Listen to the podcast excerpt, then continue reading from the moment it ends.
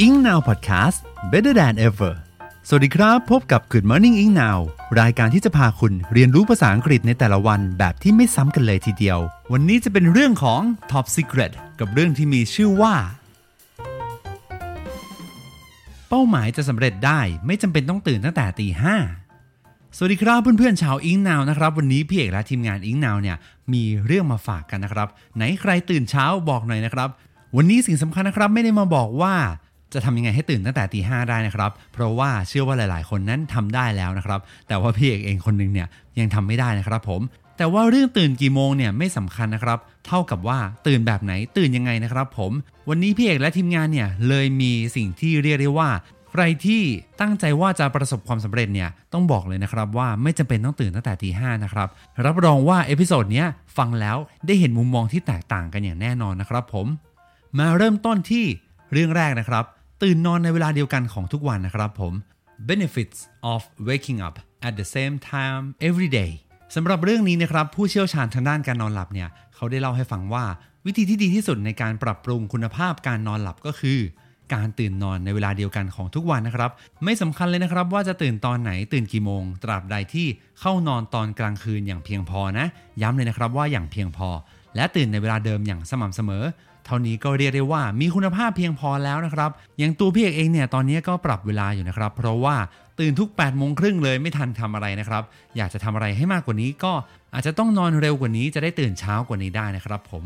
และก็มาถึงเรื่องของการหยุดลุกขึ้นแบบยากๆนะครับ Stop waking up miserable การตื่นนอนในเวลาเดิมๆทุกวันนะครับจะนำไปสู่การมีตารางการนอนที่สม่ำเสมอนะครับผมและทำให้นาฬิกาชีวิตเนี่ยไม่แปรปรวนนะจะไม่จำเป็นต้องตั้งนาฬิกาปลุกเลยนะครับสำหรับวิธีการนี้เพราะว่าร่างกายของเราเนี่ยจะรู้ตัวเองว่าต้องตื่นตอนไหนคือเวลาที่เหมาะสมที่จะต้องตื่นเองนะครับผมและคุณภาพการนอนเนี่ยรวมไปถึงระบบภูมิคุ้มกันของร่างกายนะครับและระบบการย่อยอาหารก็จะดีขึ้นไปด้วยนะครับผมแต่ในทางตรงกันข้ามกันเนี่ยถ้าตั้งนาฬิกาปลุกเอาไว้แล้วมันดันปลุกขึ้นมากลางคันนะครับของไซเคิลการนอนหลับนะครับกลายเป็นว่าเรานั้นจะสูญเสียพลังงานไปกับการปลุกตัวเองให้ตื่นขึ้นมาเยอะมากๆนะครับนั่นจึงเป็นเหตุผลว่าทำไมเราถึงตื่นมาแล้วเพลียสุดๆไปเลยนะครับต่อมาเป็นการเตรียมตัวให้พร้อมสำหรับทั้งวันนะครับผม Set yourself up for all day productivity สำหรับการตื่นตีห้าแล้วนะครับทำให้มีเวลาจัดการกับอะไรให้เสร็จมากขึ้นไหมนะ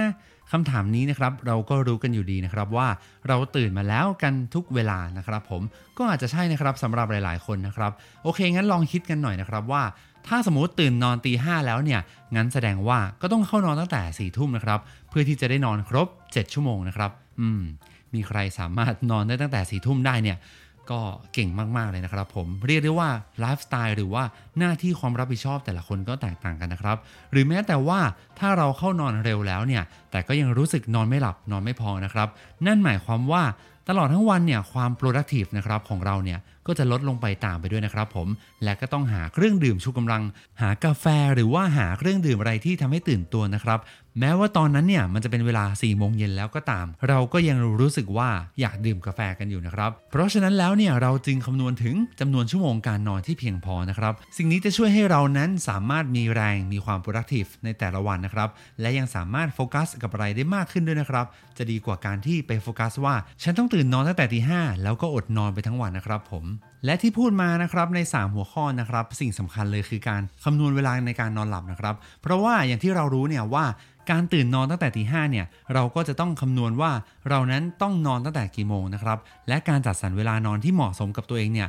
มันมีช่วงเวลาที่แตกต่างกันนะครับเพราะฉะนั้นวันนี้เราจะมาลงมือทำในการคำนวณเวลาไปด้วยกันนะครับผมวิธีการคำนวณเวลาในการนอนหลับนะครับสามารถทำได้ด้วยวิธีนี้นะครับอันนี้เป็นการแนะนำมาจากนักวิทยาศาสตร์การนอนนะครับเขาแนะนำว่าให้เราทุกคนเนี่ยตั้งเป้าไปที่รอบการนอนหลับนะครับสมมุติว่าวันนี้เราต้องการนอนหลับ5 รอบนะครับโดยว่า1รอบเนี่ยคิดเป็นประมาณ 1.30 ชั่วโมงหรือว่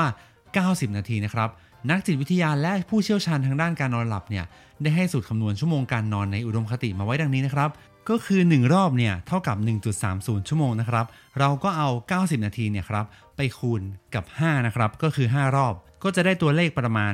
450นะครับแล้วก็บวกไปอีก20นาทีซึ่ง20นาทีตรงนี้เนี่ยคือจำนวนเวลาที่ใช้ก่อนนอนหลับนะครับดังนั้นแล้วเนี่ยสามารถปรับเปลี่ยนไปตามแต่ละคนได้นะครับผลลัพธ์ที่เราจะได้ก็คือประมาณ 7.8 ชั่วโมงนะครับเราก็จะได้จำนวนตัวเลขนะครับที่เหมาะสมกับการนอนหลับจริงๆนะครับผมสมมุติว่าวันนี้ต้องการตื่น 7:30 น.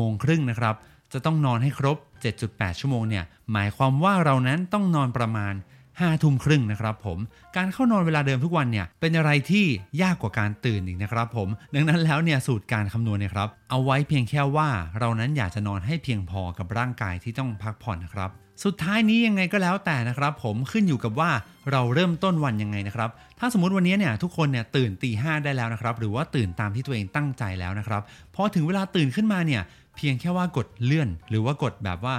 เลื่อนไปก่อนอย่าเพิ่งปลุกหรือว่ากดปิดไปเลยนะครับสุดท้ายแล้วเนี่ยยอมรับเลยนะครับว่าหัวเสียแน่ๆนะครับแบบว่าทำไมฉันแบบไม่น่าเลยน่าจะตื่นให้ทันอะไรแบบนี้นะครับนี่ว่าไปก็เหมือนเอาเรื่องจริงมาพูดนะครับผมเพราะฉะนั้นแล้วเนี่ยครับการที่จะตื่นหรือว่าการที่จะนอนเนี่ยมันเป็นสิ่งที่เรานั้นต้องวางแผนดีๆแล้วก็ไม่ต้องไปเรียนแบบใครนะครับออกแบบให้เหมาะกับตัวเองแล้วก็นอนหลับพักผ่อนให้ดีที่สุดนะครับผมเพราะว่าเราจะไม่ทำงานเพื่อหาเงินมารักษาสุขภาพตัวเองอย่างแน่นอนใช่ไหมครับแล้วเพื่อนๆล่ะครับคิดว่าการนอน 7.8 ชั่วโมงหรือว่าการนอนตื่นเช้าตรู่การนอนตื่นเวลาเดิมเนี่ยมันเปลี่ยนแปลงสร้างผลลัพธ์ที่ดียังไงกับเรานะครับสามารถคอมเมนต์มาบอกได้ที่ด้านล่างนี้เลยนะครับและนอกจากการพัฒนาตัวเองแล้วเนี่ยวันนี้ใครที่อยากจะพัฒนาภาษาอังกฤษและติดตามความรู้ดีๆกันแบบฟรีๆได้ทุกวันเรายังมีบทความสนุกๆอีกเลยที่เว็บไซต์ Engnow.in.th หรือจะติดตามผ่านหน้าแฟนเพจ Facebook Engnow.in.thเรียนภาษาอังกฤษออนไลน์นะครับหรือว่าจะเป็น YouTube